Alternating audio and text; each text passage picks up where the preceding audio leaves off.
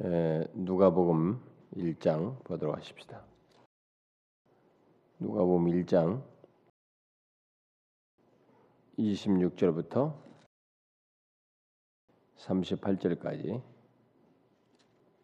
우리 한 절씩 교독합시다. 여섯째 달에 천사 가브리엘이 하나님의 보내심을 받아 갈릴리 나사렛이란 동네에 가서 다윗의 자손 요셉이라 하는 사람과 약혼한 처녀에게 이르니 그 처녀의 이름은 마리아라. 그에게 들어가 이르되 은혜를 받은 자여 평안할지어다. 주께서 너와 함께 하시도다 하니 처녀가 그 말을 듣고 놀라 이런 인사가 어찌 민고 생각. 천사가 이르되 마리아여 무서워하지 말라. 네가 하나님께 은혜를 입었느니라. 보라 네가 잉태하여 아들을 낳으니 그의 이름을 예수라 하라. 그가 큰 자가 되고 지극히 높으신 이의 아들이라 일컬어질 것이요 주 하나님께서 그 조상 다윗의 왕위를 그에게 주시리니 영원히 야곱의 집을 왕으로 다스릴 것이며 그 나라가 무궁하리라. 마리아가 천사에게 말하되 나는 남자를 알지 못하니 어찌 일이 있으리까? 천사가 대답하여 이르되 성령이 네게 임하시고 지극히 높으신 이의 능력이 너를 덮으시리니 이러므로 나실 바 거룩한 이는 하나님의 아들이라 일컬어지라. 보라 내 친족 엘리사벳도 늙어서 아들을 배었느니라. 본래 임신하지 못한다고 알려진 이가 이미 여섯 달이 되었나니 대저 하나님의 모든 말씀은 능하지 못하심이 없느니라. 다 하십시다. 마리아가 이르되 주의 여정이오니 말씀대로 내게 이루어지이다 하매 천사가 떠나가니라.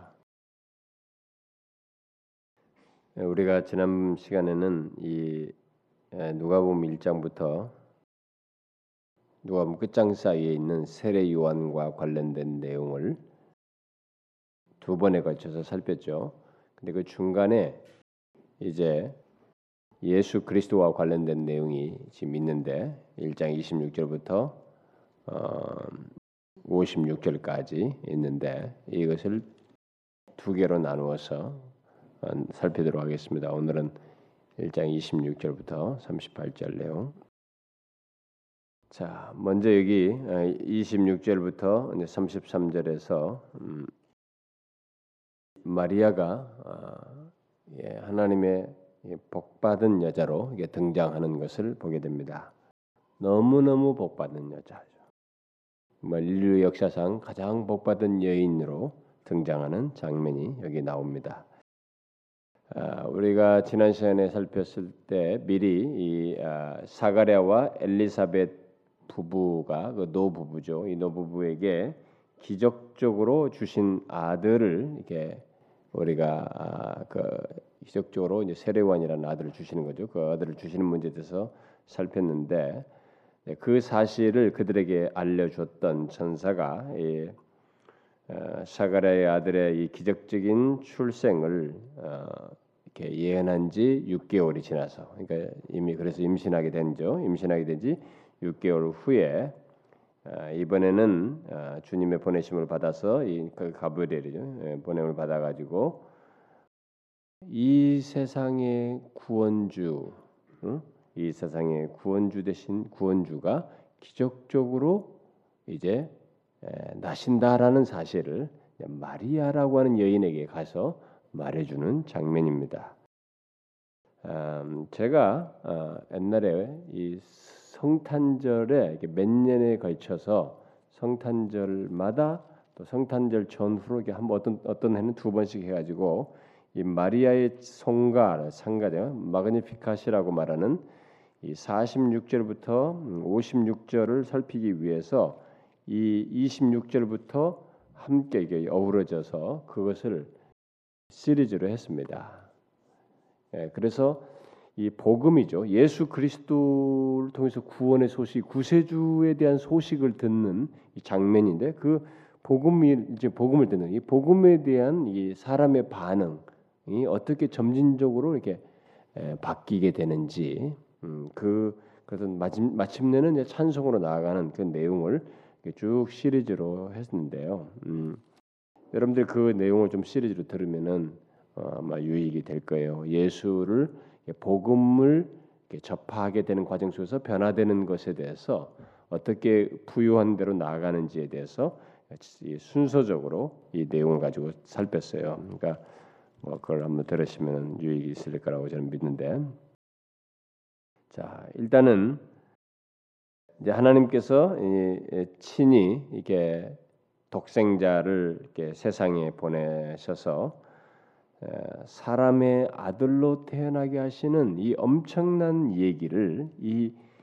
오래도록 예언되고 그 가히 형용할 수 없는 엄청난 일을 마침내 실행하시기 위해서 사람의 아들로 태어나게 하시는 이 놀라운 기적을 이 한 여인을 통해서 하시겠다고 이 가브리엘이라는 천사를 보내서 알려주는 장면이 이제 오늘 본문이에요. 오늘 내용입니다.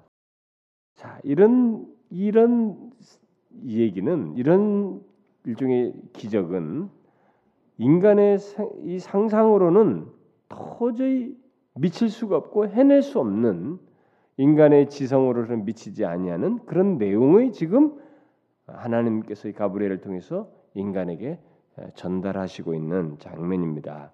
우리는 이 내용이 쭉 읽어가면서 익숙해 있지만은 이 사건 자체를 이제 인류 역사를 전체를 놓고 이 사건 자체를 놓고 보면 이것은 너무너무 엄청난 얘기가 지금 이 천사의 입을 통해서 전달되고 있는 것입니다. 인류 역사에 이런 날이 있을까?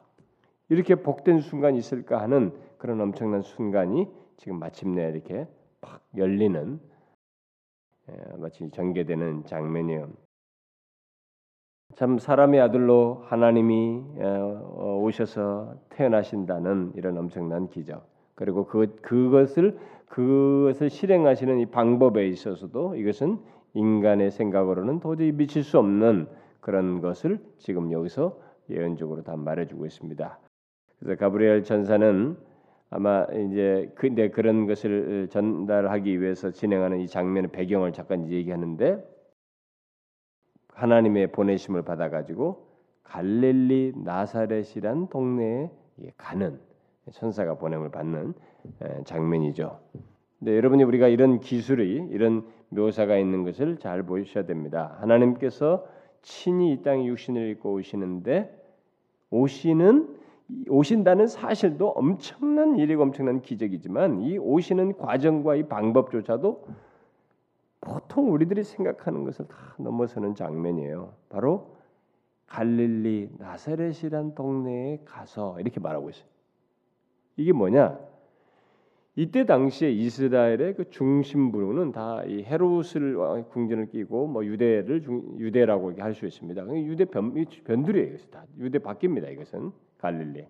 그러니까 이게 뭐냐? 이 갈릴리 나사렛이라는 곳이 야 거기서 무슨 선지자가 나겠느냐? 이 서기관과 바리새인들이 말한 것처럼 이것은 아주 작은 말이면서도 천시받는 네, 그런 마을이라고 볼 수 있어요. 음? 당시에 보면은 천시받는 지역입니다. 사람들에게. 음. 어, 오늘날은 이제 이런 도시 사회가 되다 보니까 이제 그런 것이 없지만 옛날에는 그런 게 있었죠. 이게 천시받는 아주 작은 마을이에요. 근데 그 마을에 무명인으로 있는 한 처녀에게 하나님께서 가브리엘을 보내셔 가지고 메시지를 이 엄청난 메시지를 전달하는 거예요 지금.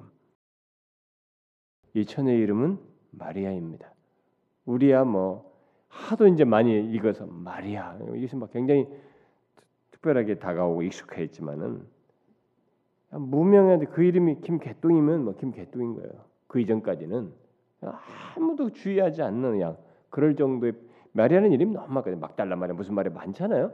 너무 흔해 빠진 말이에요. 이름이 그런 이름을 가진 이 처녀에게 가브리엘이 보냄을 받습니다.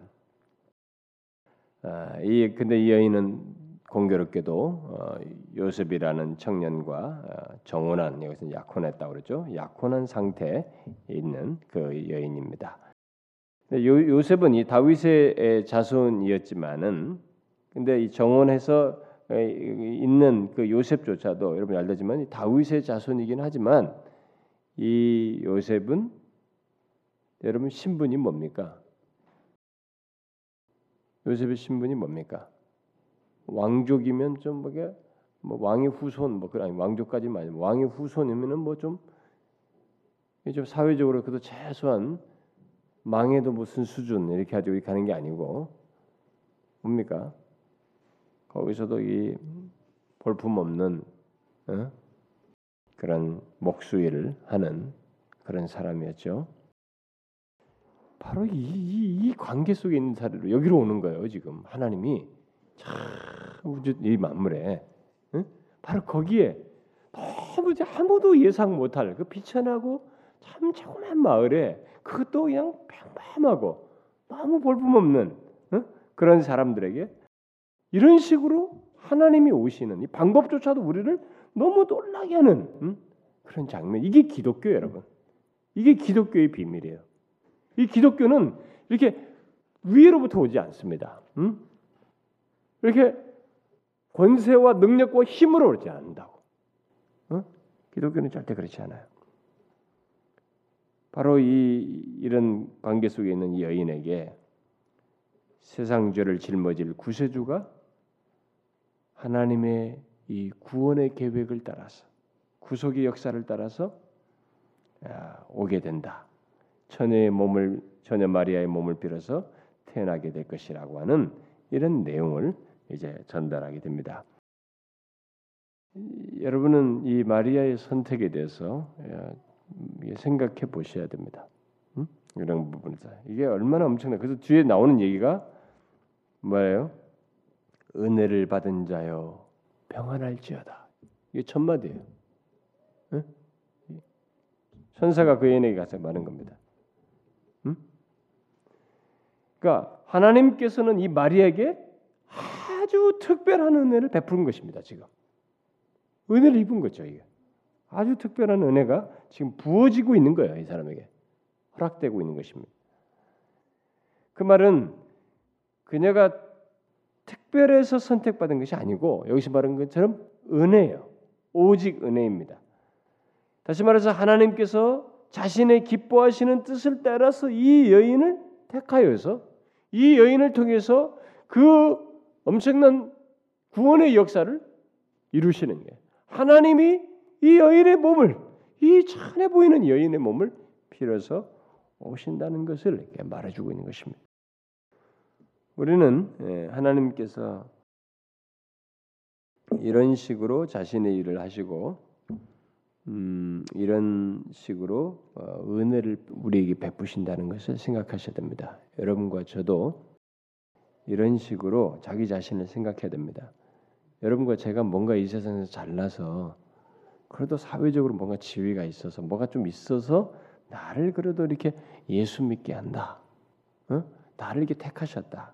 그래도 내가 뭔가라도 좀 남보다 선하니까 나은 것이 있으니까라고 이런 생각을 하면 큰 오산입니다. 그래서 교회 안에 참 은혜를 은혜를 알지 못하고 은혜를 못 누린 사람들이 대부분 어떤 사람이냐면 자기가 은혜 받을 자격이 있는 것처럼 뭔가 다른 사람과 다른 것이 있다라고 생각하는 사람이에요. 그 그것을 이게 이제 인간인지라 어쩔 수 없는지 그래서 부자 돈이 좀 있는거나 이 세상에서 권력을 가졌거나 남들보다 좀 똑똑하거나 그래서 고린도전서 우리가 문벌 좋은 자가 없도다 이렇게 말한 것처럼 그러니까 뭔가 있다라고 생각하는 사람들은 이 은혜를 잘 몰라요. 은혜를 그래서 못 누립니다. 참 안타까울 정도로 그런 일이 생겨요. 여러분 하나님은 이런 식으로 택하십니다. 이 메시아가 오시는 거잖아요. 하나님이 직접 인간의 몸을 빌어서 오는 이 엄청난 일 아닙니까? 인류 역사가 그토록 기다렸고 예언됐던 그 순간이 지금 진행되는 거예요. 근데 가브리를 어디로 보내냐 이게 아주 비천하고 사람도 별로 많지 않은 작은 마을에 이런 여인에게 보내가지고 음? 은혜로 알게요. 은혜를 받은 자요. 이렇게. 그 여러분과 제가 선택을 받아서 이렇게 주님 앞에 나온다. 예수를 믿게 됐다. 여러분 우리가 은혜를 입은 것이에요.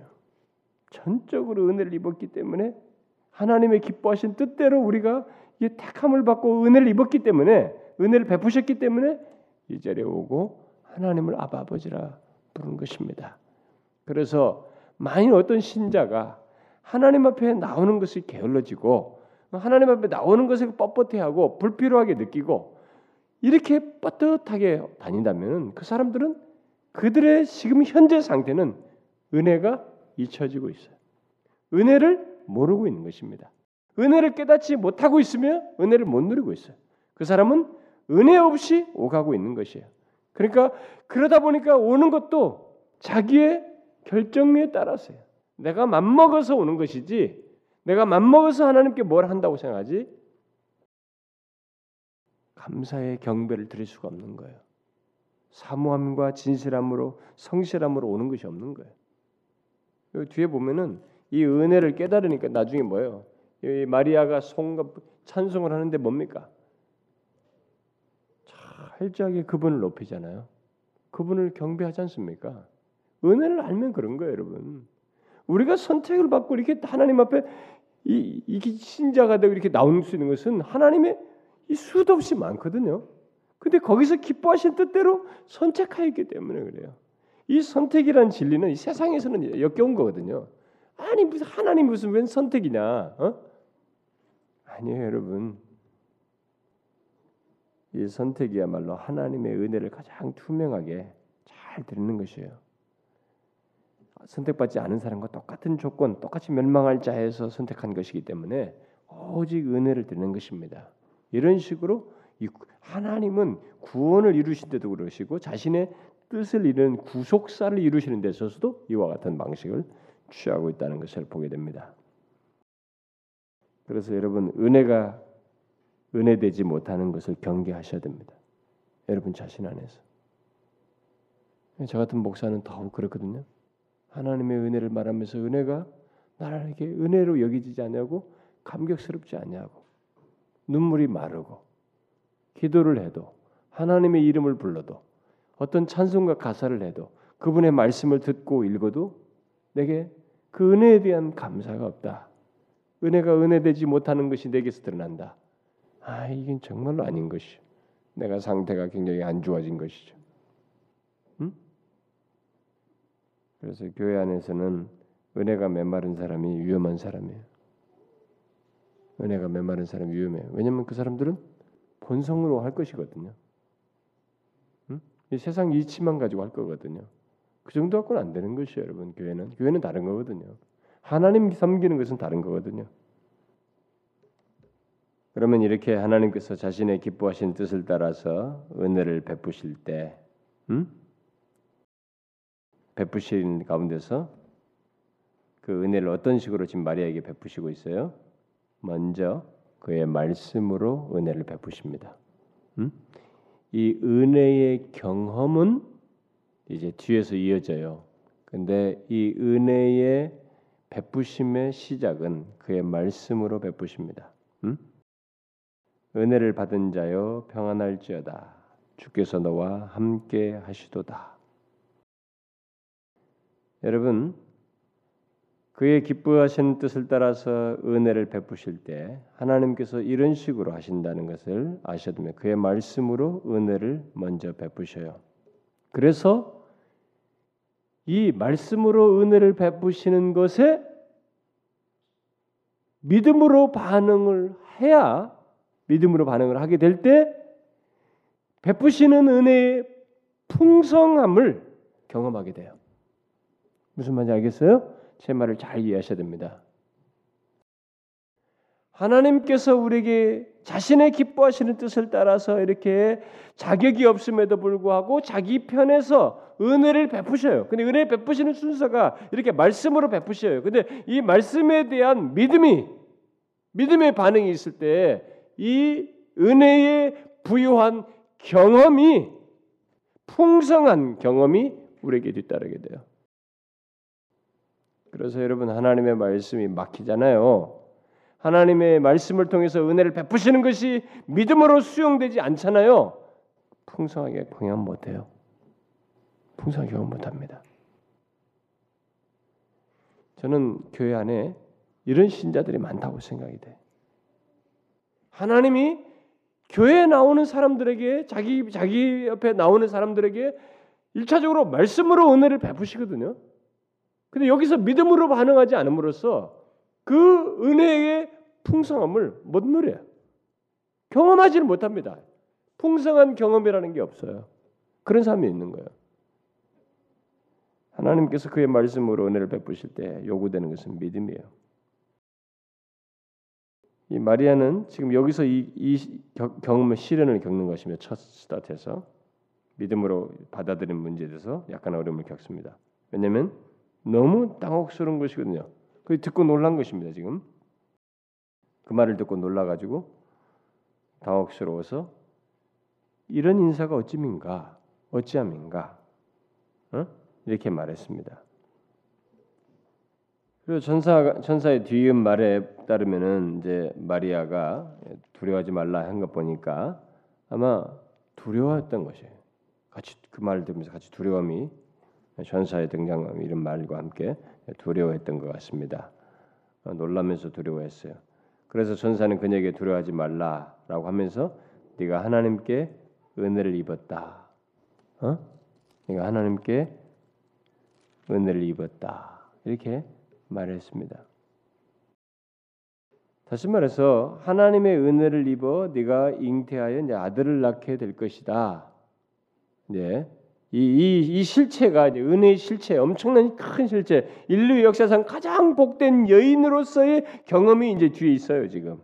그 얘기를 하는 거예요. 하나님의 은혜를 네가 잉태 아들을 낳게 될 것인데 그 이름을 예수라 하라 이렇게 말을 해요. 결국 예수라는 것은 구세주가 될 것이다. 그가 구세주가 될 것이다. 그 얘기인데 구원자가 될 것이다.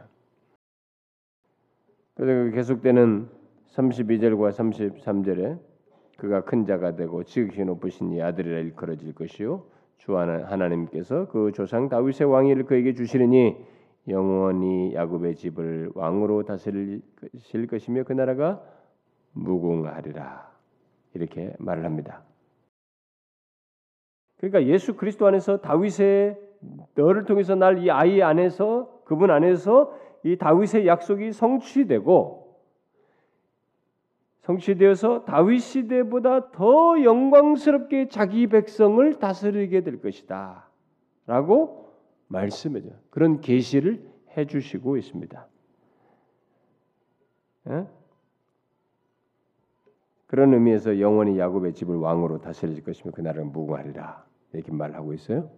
그리고 이 말은 마리아를 통해서 나실 분은 어? 다윗이 할 수 없는 일을 하신다는 거예요. 결국 그런 면에서 더 다르죠. 다시 말해서 뭐요?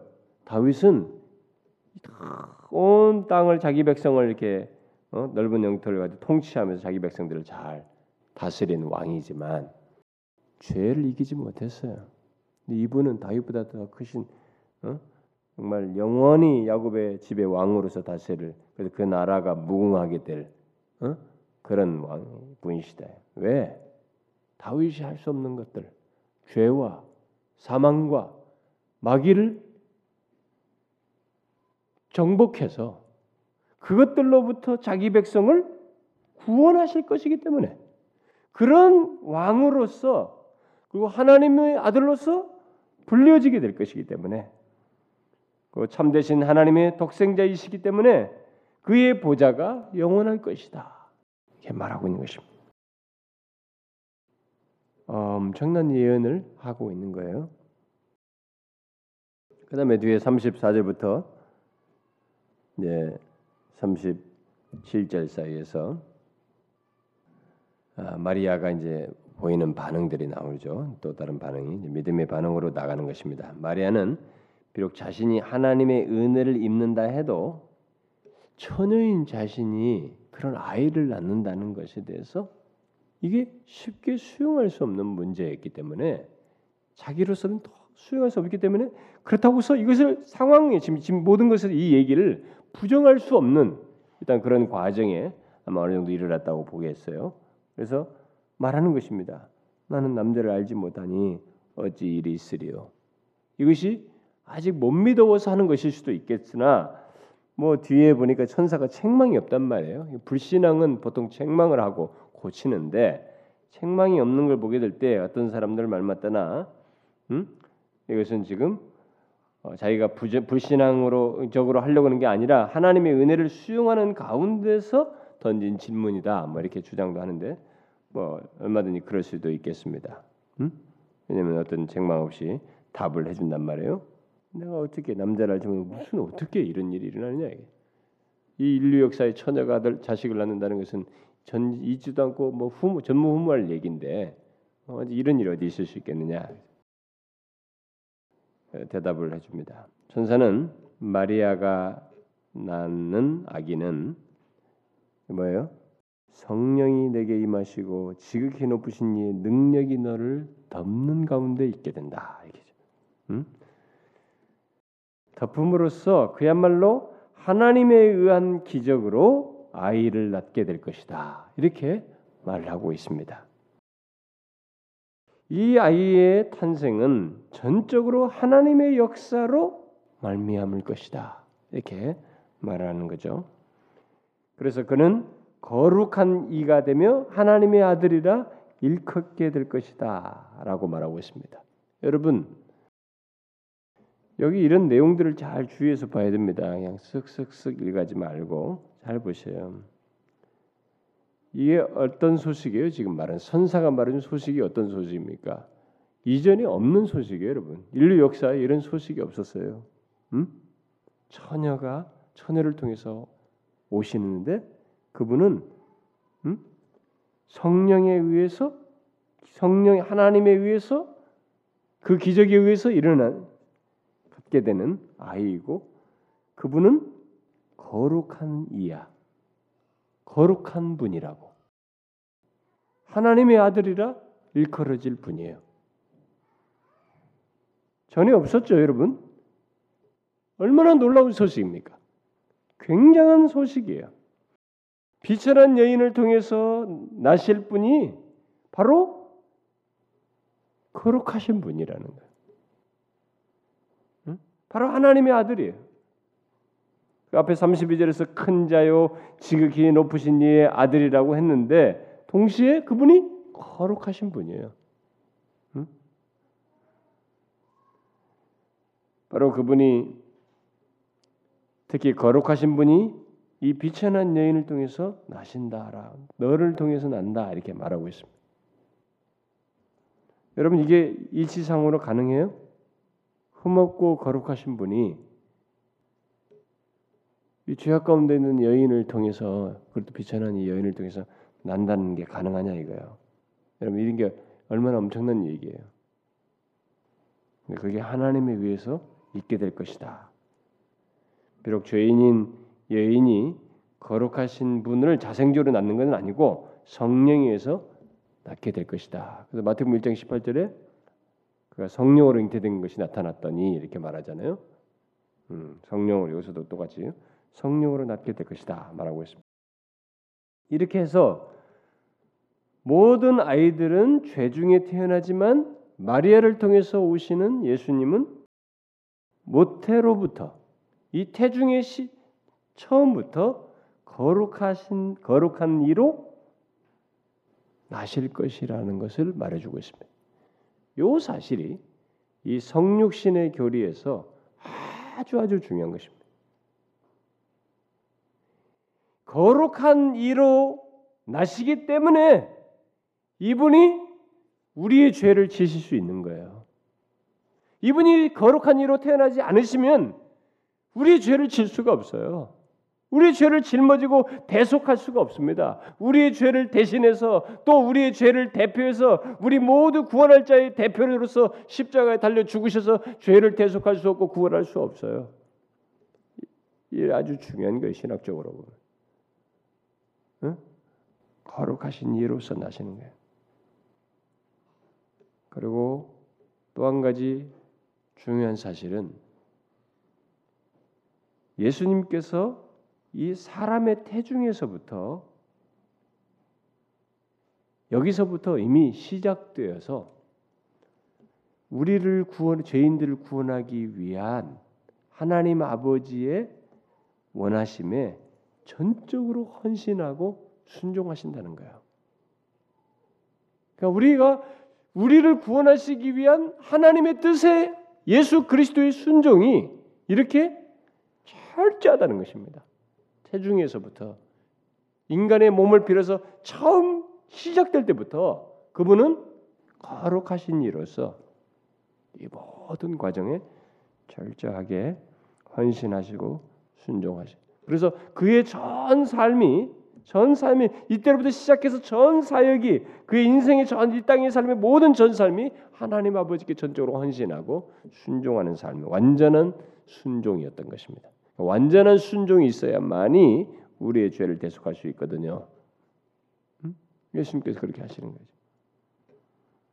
아주 중요한 진리예요. 그래서 36절에서 천사는 이어서 마리아에게 너희 친족 엘리사벳도 늙어서 이게 뭐예요? 기적적으로죠.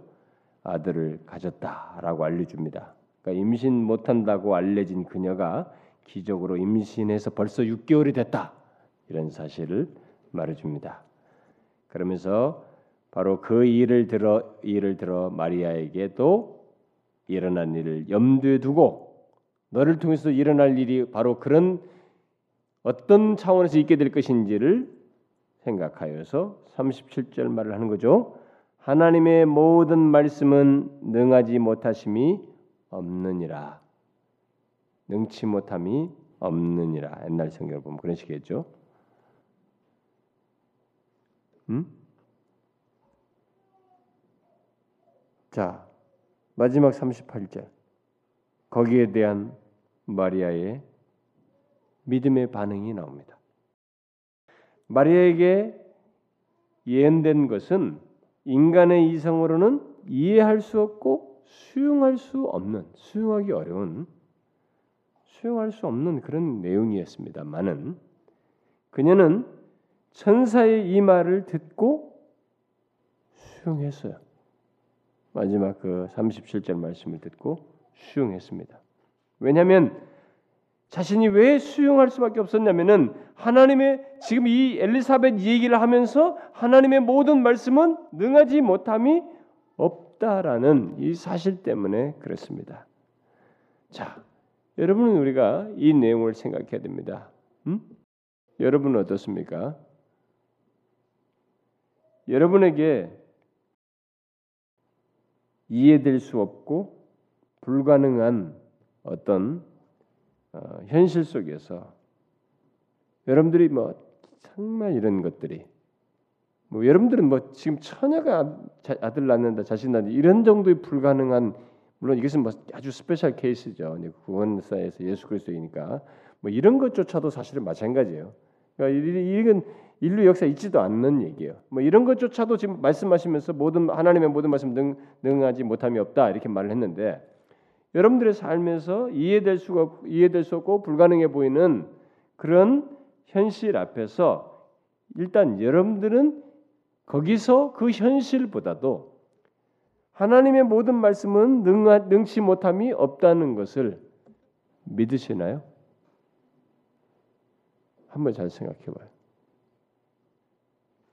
하나님의 모든 말씀은 능치 못하는 것을 여러분들이 믿고 하나님의 모든 말씀을 믿음으로 받아들여 적용합니까? 여러분들의 현실 속에서 마리아는 불가능한 얘기인데 이 말을 듣고 믿음으로 수용했습니다. 그녀의 이해를 넘어서는 것이었지만 38절에 말한 대로 주의 여종이오니 나는 주의 여종이오니 말씀대로 내게 이루어지이다. 이렇게 말했습니다. 그 말 듣고 천사가 떠났어요. 제가 얘기했죠? 하나님의 은혜는 그의 말씀으로 베풀어집니다. 이 은혜 하나님의 은혜의 말씀을 믿음으로 받아들일 때 우리는 그 은혜의 실체의 부유함들을 경험하게 돼요. 요 사람에게 지금 벌어지는 장면이에요. 주의 여정연이 말씀대로 내게 이루어지이다. 하나님의 뜻과 하나님의 놀라운 은혜는 이런 믿음의 수용 속에서 이루어지고 충만해진다는 것을 우리가 여기서 어, 발견하게 됩니다. 우리는 이 비밀을 배워야 됩니다. 이 신앙의 비밀, 기독교의 비밀을 배우고 또 소유해야 됩니다. 하나님의 은혜의 충만함을 경험하고 싶은가? 하나님의 은혜의 충만함을 삶 속에서 자신의 인생 속에서 경험하며 누리고 싶은가? 그걸 맛보고 싶은가? 하나님의 뜻대로 자신의 삶이 주관되어지기를 원하는가? 그렇다면 여기 마리아처럼 하나님의 모든 말씀을 자신이 이해할 수 없는 상황 속에서도 믿음으로 수용하는 것이 믿음으로 수용하는 것입니다. 하나님의 모든 말씀은 은혜의 말씀이거든요. 결국은 그러니까 그 은혜의 말씀이 자신에게 경험되기 위해서 믿음으로 수용하는 거예요. 여기 마리아처럼 저는 하나님께 속한 자이오니 주의 종이오니 옛날 성경은 주의 계집 종이오니 말씀대로 내게 이루어지이다. 여러분과 제가 바로 이런 믿음을 가져야 됩니다. 여러분 하나님의 은혜의 경험이 어떻게 되는지 아시겠죠? 하나님의 은혜의 경험이 어떻게 이루어지는 것이 여기서 배워야 돼요. 우리가 믿음이 없어요. 아는 것은 많은데 믿음이 없어요. 제가 이제 믿음의 문제에 대해서 은혜와 믿음 시리즈를 해야 되는데 그것도 굉장히 긴 시리즈라서 나중에 언젠가 해야 되는데 오늘날의 믿음은 심리학적인 믿음이거든요. 예? 할 수 있다. 노만 빈센트 필 같은 사람, 음, 주엘 오스틴 같은 사람들 그런 정신적 신, 심리학적인 신념을 믿음으로 얘기해요. 그거 아니에요, 여러분. 성경에서 믿음은 그게 아니에요. 믿음은 성경에서 말하는 믿음은 하나님과 그분의 말씀에 대한 인격적인 신뢰 속에 사는 거예요. 네? 현실이 불가능해도 하나님이 모든 것을 하실 수 있는 주관자이시고 주권자이시고 그분의 말씀은 조금도 틀림이 없기 때문에 모든 말씀에 능하지 못 능치 못함이 없기 때문에 믿는 것이에요. 나의로부터 나오는 게 아니에요. 내 자신의 뭐 정신 상태라든가 심리 이것으로 나오는 게 아니고 여기로부터 오는 거예요. 하나님과 그분의 말씀으로부터. 그 때문에 그것에 근거해서 그것을 받아들이는 것이에요. 우리들이 이 믿음이 없는 거예요. 뭐 하는 건 많아요. 성경 공부도 하고 뭐 스타디도 하고 막 지식 많은데 정작 믿음을 발휘하잖아요. 정작 믿음을 발휘하잖아요. 힘들어도 저는 주님께 속한 자입니다. 저는 주님의 종입니다. 그러니 주의 말씀대로 내게 이루어질 것입니다. 주의 말씀은 거역할 수 없습니다. 하나님의 모든 말씀은 능치 못함이 없습니다. 왜냐하면 이 말씀하신 하나님 자신 때문에 그렇습니다. 이렇게 하는 것이에요. 이게 이게 믿음이에요. 자신의 현실과 상황도 있지만은 어떤 상황에서든 우리에게 이것이 필요합니다. 자, 몇 가지만 정리해 봅시다. 우리는 여기 내용 속에서 인류를 구원하시기 위해서 오시는 인류의 구원자 구세주께서 이 천사가 소식을 전해주는 바에서 알다시피 우리의 상상을 초월하는 방식으로 비천하게 오신다는 거예요. 이런 통로를 통해서 이렇게 무명하고 비천한. 응? 아니 이분이 인류의 구원자예요. 아니 하나님의 이 아이디어라고요. 하나님의 계획이에요. 어? 그동안 수천 년 동안에 예언됐던 얘기가 바로 이런 식이야. 어? 인류의 구원자가 이렇게 온다고요. 상상을 초월하는 방식으로. 빌천하게 출생하신다는 거예요. 우리는 이것을 여기서 다시 생각해야 됩니다. 모든 인간의 예측을 깨버리는 얘기예요. 그리고 이 천사가 말한 성육신의 신비를 꼭 잊지 말아야 됩니다. 그 35절 상반절에 성령이 내게 임하시고 지극히 높으신 이의 능력이 너를 덮으리니 하나님께서 바로 그렇게 오셔요. 이게 성육신의 신비입니다. 음?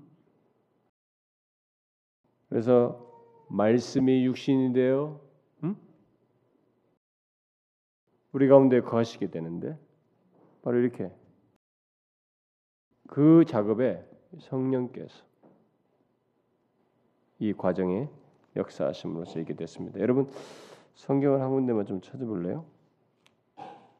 히, 히브리서 한번 보십시오. 히브리서 히브리서 10장 363페이지 히브리 10장 5절 읽어봅시다. 시작. 그러므로 주께서 세상에 임하실 때 이르시되 하나님이 제사와 예물을 원하지 아니하시고 오직 나를 위하여 한 몸을 예비하셨도다. 응? 한 몸을 예비하셨어요. 이게 성육신의 신비예요, 여러분. 뭐 여기 앞에 2장도 한번 보세요. 히브리서 2장. 2장 14절. 읽어봐요. 시작. 자녀들은 혈과 육에 속하였음에 그도 또한 같은 모양으로 혈과 육을 함께 지니심은 죽음을 통하여 죽음의 세력을 잡은 자 곧 마귀를 멸하시며 이렇게 하심으로써 성육신 하심으로써 여기 육신 입으심으로써 마귀를 멸하시는 어? 그 처음에 성령으로 출생 성령에 의해서 태어나기 때문에 이런 일이 가능하게 된 거죠. 그래서 마침내 갈라디아 사장에 보면은 때가 참에 어? 여자의 후손으로 나셨다. 그러죠? 응? 갈라디아 사장 사장에서 그러지 않습니까? 때가 참에 하나님이 그 아들을 보내사 여자에게서 나게 하시고 율법 아래 나게 하신 것은 율법 아래 자들을 속량하려고 아들의 명분을 얻게 하려고 이렇게 이게 성육신의 비밀이죠. 그런데 이 성육신의 비밀은 신비는 성령에 의해서 모든 것이 될 뿐만 아니라 성령에 의해서 완성된다. 완성되는. 여기 지금 보니까 성령이 덮으셔서 모든 일을 진행하시는데 실제로 성, 이 성육신의 이 모든 내용이 다 신비가 성, 예, 성령에 의해서 완성돼요. 음? 그래서 여러분이 그 한 두 군데 정도를 볼 필요가 있는데 아까 그 히브리서 한번 다시 한번 보세요. 히브리서 9장 자, 히브리서 9장 이 성육신의 이 비밀 신비가 성령에서 어떻게 완성되는지 설명한 내용이에요. 9장 14절 읽어봐요. 시작. 하물며 영원하신 성령으로 말미암아 흠없는 자기를 하나님께 드린 그리스도의 피가 어찌 너희 양심을 죽은 행실에서 깨끗하게 하고 살아계신 하나님을 섬기게 하지 못하겠느냐? 뭐요? 어? 성 영원하신 성령으로 말미암아 흠없는 자기를 하나님께 드리셨어요. 예수 그리스도께서. 그러니까 이 성육신의 신비를 완성하는 데서도 처음에 출생하는 데도 성령께서 하시지만 그 일에 성령이 있을 때지만은 이 성육신 육신을 입고 이 구속을 이루시는 성육신의 신비의 이런 완성에서도 성령에 의해서요. 성령으로 말미암아. 어? 그래서 우리의 그 피로 우리의 죄를 사하시는 일을 하셨다 라고 합니다. 한 군데만 더 보세요, 여러분. 응? 베드로 전서 베드로 전서 아, 뭐 영, 그렇게 연관돼서 네, 볼 수 있는데 3장 18절 한번 봅시다. 3장 18절 시작 그리스도께서도 단번에 죄를 위하여 죽으사 의인으로서 불의한 자를 대신하셨으니 이는 우리를 하나님 앞으로 인도하여 하심이라 육체로는 죽임을 당하시고 영으로는 살리심을 받으셨으니 예? 그러니까 이 칭이 의롭게 되는 부활, 칭의의 부활이라고 볼 수 있는 뭐 응? 의롭담을 얻는 이 부활도 성령에 의해서 이런 성육신에 관한 이 모든 그 내용들이 사실은 이제 성, 성령에서 처음에 출생에서부터 처녀가 낳는 것이니까 이제 성령에서 된 것이기 때문에 이런 것들이 우리들이 뭐 아무리 이성적으로 뭐 따지고 얘기해봐야 소용없는 거예요. 그래서 그런 것들을 묻지 말라. 사실 그런 것들이 질문이 의문 제기할 사항이 안 된다는 차원에서 성령으로 됐다는 것도 말하지만은 덧붙인 내용이 천사가 덧붙이잖아요. 37절에서 하나님의 모든 말씀은 능하지 못하심이 없느니라. 그러니까 이런 문제가 문제 제기할 내용이 아니라 이게 하나님 앞에서는 마지막으로 여러분과 제가 이해될 수 없는 상황과 문제 앞에서도 이 마리아처럼 하나님 앞에선 우리들이 주의 여종과 같다는 것이 우리는 주의 종이라는 것이 예? 그런 겸손함을 가지고 믿음으로써 말씀대로 내게 이루어지리다라고 고백하는 순종하는 이것을 우리가 배워야 됩니다. 예? 여러분 제가 이것을 배워야 돼요. 겸손히 믿음으로 순종하는 것을 배워야 됩니다. 그렇게 하게 되면 은혜로 주신 말씀이 말씀의 풍성함을 경험하게 됩니다. 마리아는 이게 힘들었을지만은 엄청난 힘든 장면이에요 이 순간이. 여러분들은 뭐 수수 일날지 모르지만 여러분 같으면 이해되면 웃기네. 여러분 같으면 이게 있어? 여러분 이 가만히 있겠어요 이게? 말 같은 소리도 안 되는 소리만 하고 있다. 돌을 떡으로 해서 만들어 주고 막 기적을 보여줘도 한동안 여러분들이 순종을 돌아서서 가고 난 다음에도 킥킥 되면서 말 되겠단 말이지. 그럴 가능성이 있어요, 여러분. 그렇게 불가능한 얘기예요. 그러나 은혜의 말씀을 말씀으로 주시는데 하나님의 은혜를 말씀으로 주시는 그걸 믿음으로 받아들이고 이후부터 어떻게 돼요? 우리가 다음 시간에 보겠습니다만은 이제 그걸 경험합니다. 풍성하게. 이 무명한 여인이 여러분 인류 역사에서 이 여인만큼 이름이 많이 나오는 여인이 어디 있어요? 여러분 보세요. 우리야 이제는 뭐 너무 유명해져서 그렇지만 아 이게 유명하기 전에 천사를 보내서 그 시골로 가가지고 여인을 찾아가서 정혼한 여자 그것도 약혼한 여자를 찾아가는 이 장면을 생각해 보면은 그 정말 무명한 여자 아닙니까? 어? 상대적으로 평민이 비천한 여자 아닙니까? 이 여인이 지금 이 세상 이 여인만큼 유명한 자가 어디 있냔 말이에요. 아니 황제들도 다 잊혀지잖아요. 그런데 이 여인은 잊혀질 수가 없습니다. 온 세계가 다 알아요. 어디든 다 압니다. 예수는 몰라도 안다고요. 응? 마리아 어? 뭐, 뭐 아베 마리아 뭐 노래까지 나왔어요. 카톨릭에서는 뭐 엄청난 성가를 많이 잡고 있습니다. 지나치게 이제 추앙까지 하고 경배까지 하는데 마리아도 원치 않았던 일을 하고 있는 거죠. 복을 누린 것입니다. 풍성함을 누린 거죠. 얻게 된 것이. 그래서 은혜의 말씀을 믿음으로 받는 것부터 해야 돼요. 그게 풍성한 은혜의 누림으로 나가는 것입니다. 아시겠죠? 예. 이걸 그냥 지식으로 받아들이지 말고 삶의 실천으로 받아들여야 됩니다. 꼭 그러셔야 돼요. 기도합시다. 하나님 아버지 감사합니다.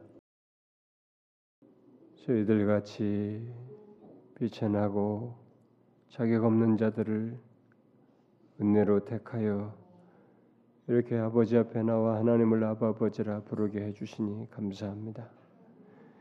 저희들을 말씀으로 먼저 은혜를 베푸시고 더 부유한 은혜를 경험하고 누릴 수 있는 길을 우리에게 주시는 하나님. 그렇게 말씀으로 은혜를 베푸실 때 믿음으로 반응하는 것을 우리가 제대로 하여서 실제로 그 은혜의 풍성함을 경험하는 삶 속에서 부유하게 경험하는 우리들이 되게 하여 주옵소서. 비록 하나님의 그 말씀이 우리의 현실과 맞아 보이지 않고 도저히 불가능할 것 같아서 이해가 미치지 못하고 수용 불가능해 보여도 주의 모든 말씀은 능치 못함이 없기에 그 말씀의 은혜의 말씀을 믿음으로 받아들임으로써 결국 우리에게 뒤따르는 풍성한 은혜를 경험하는 온 지체들 되게 하여 주옵소서. 이 시간 우리들이 구한 것을 기억하여 주시고 하나님 아버지 우리 몸된 교회가 정말 이 땅에 이곳에 있어서 하나님이 기뻐하시고 꼭 주의 도구가 되어서 이 세대의 영혼들을 구원하고 상한 자들을 건지고 진리가 없어서 방황하는 영혼들, 배도의 환경 속에서 이리저리 헤매고 있는 영혼들, 그리스도를 알지 못하여 멸망으로 치닫고 있는 영혼들에게 생명줄을 던지며 그들을 그리스도께로 인도하는 저희 교회가 될 수 있도록 꼭 그렇게 사용하여 주시옵소서. 이 세상의 흐름에 편승해서 하나님의 똑같이 그렇게 되는 것이 아니라 꼭 하나님이 기뻐하시고 주님 역사하시는 그런 교회로 우리를 세워 주옵소서. 주님 몸된 교회 안에 하나님의 은혜가 넘치고 충만하여 정말 은혜가 은혜가 되는 그런 모습과 삶들을 좀 누리는 것들이 지체들에게 있어야 되는데 어느새 오랜 세월 예수 믿으면서 더 이상 하나님의 은혜가 은혜가 되지 않고 메마른 채 머리로서만 알고 수동적으로 움직이는 그런 영혼들. 하나님이여 영적으로 가라앉은 영혼들을 불쌍히 여겨 주시고 저들을 주님께서 만나 주시고 그들의 깊은 심연을 타치하셔서 하나님의 그들의 깊은 절망과 패배감들을 타치하셔서 일으켜 주시기를 구합니다. 왜냐하면 주님은 모든 것을 능히 하실 수 있으시며 우리를 회복시키시고 또 하나님의 은혜의 보좌로 풍성케 하실 수 있기 때문에 그렇습니다. 주여 그들을 움직이시옵소서. 그래서 온 지체들이 하나님의 은혜 안에 풍성하고 하나님이 넘치는 경험들을 다 갖게 하여 주옵소서. 여기 모인 자들을 돌아보시옵소서. 저들의 가정 형편들을 돌아보아 주시고 저들의 먹고 사는 문제를 돌아보아 주시며 기도를 들으시고 하는 일들을 돌아보시고 자녀들을 돌보시며 인생의 방향과 진로를 돌아보아 주시고 그래서 하나님의 모든 돌보심과 인도 속에서 자신의 삶의 반경들이 다 이렇게 질서 정연하고 체계 속에서 인도함을 받는 일이 있게 하여 주옵소서. 우리의 기도를 들으시고 우리를 불쌍히 여겨 주실 하나님을 의뢰하옵고 우리 주 예수 그리스도의 이름으로 기도하옵나이다. 아멘.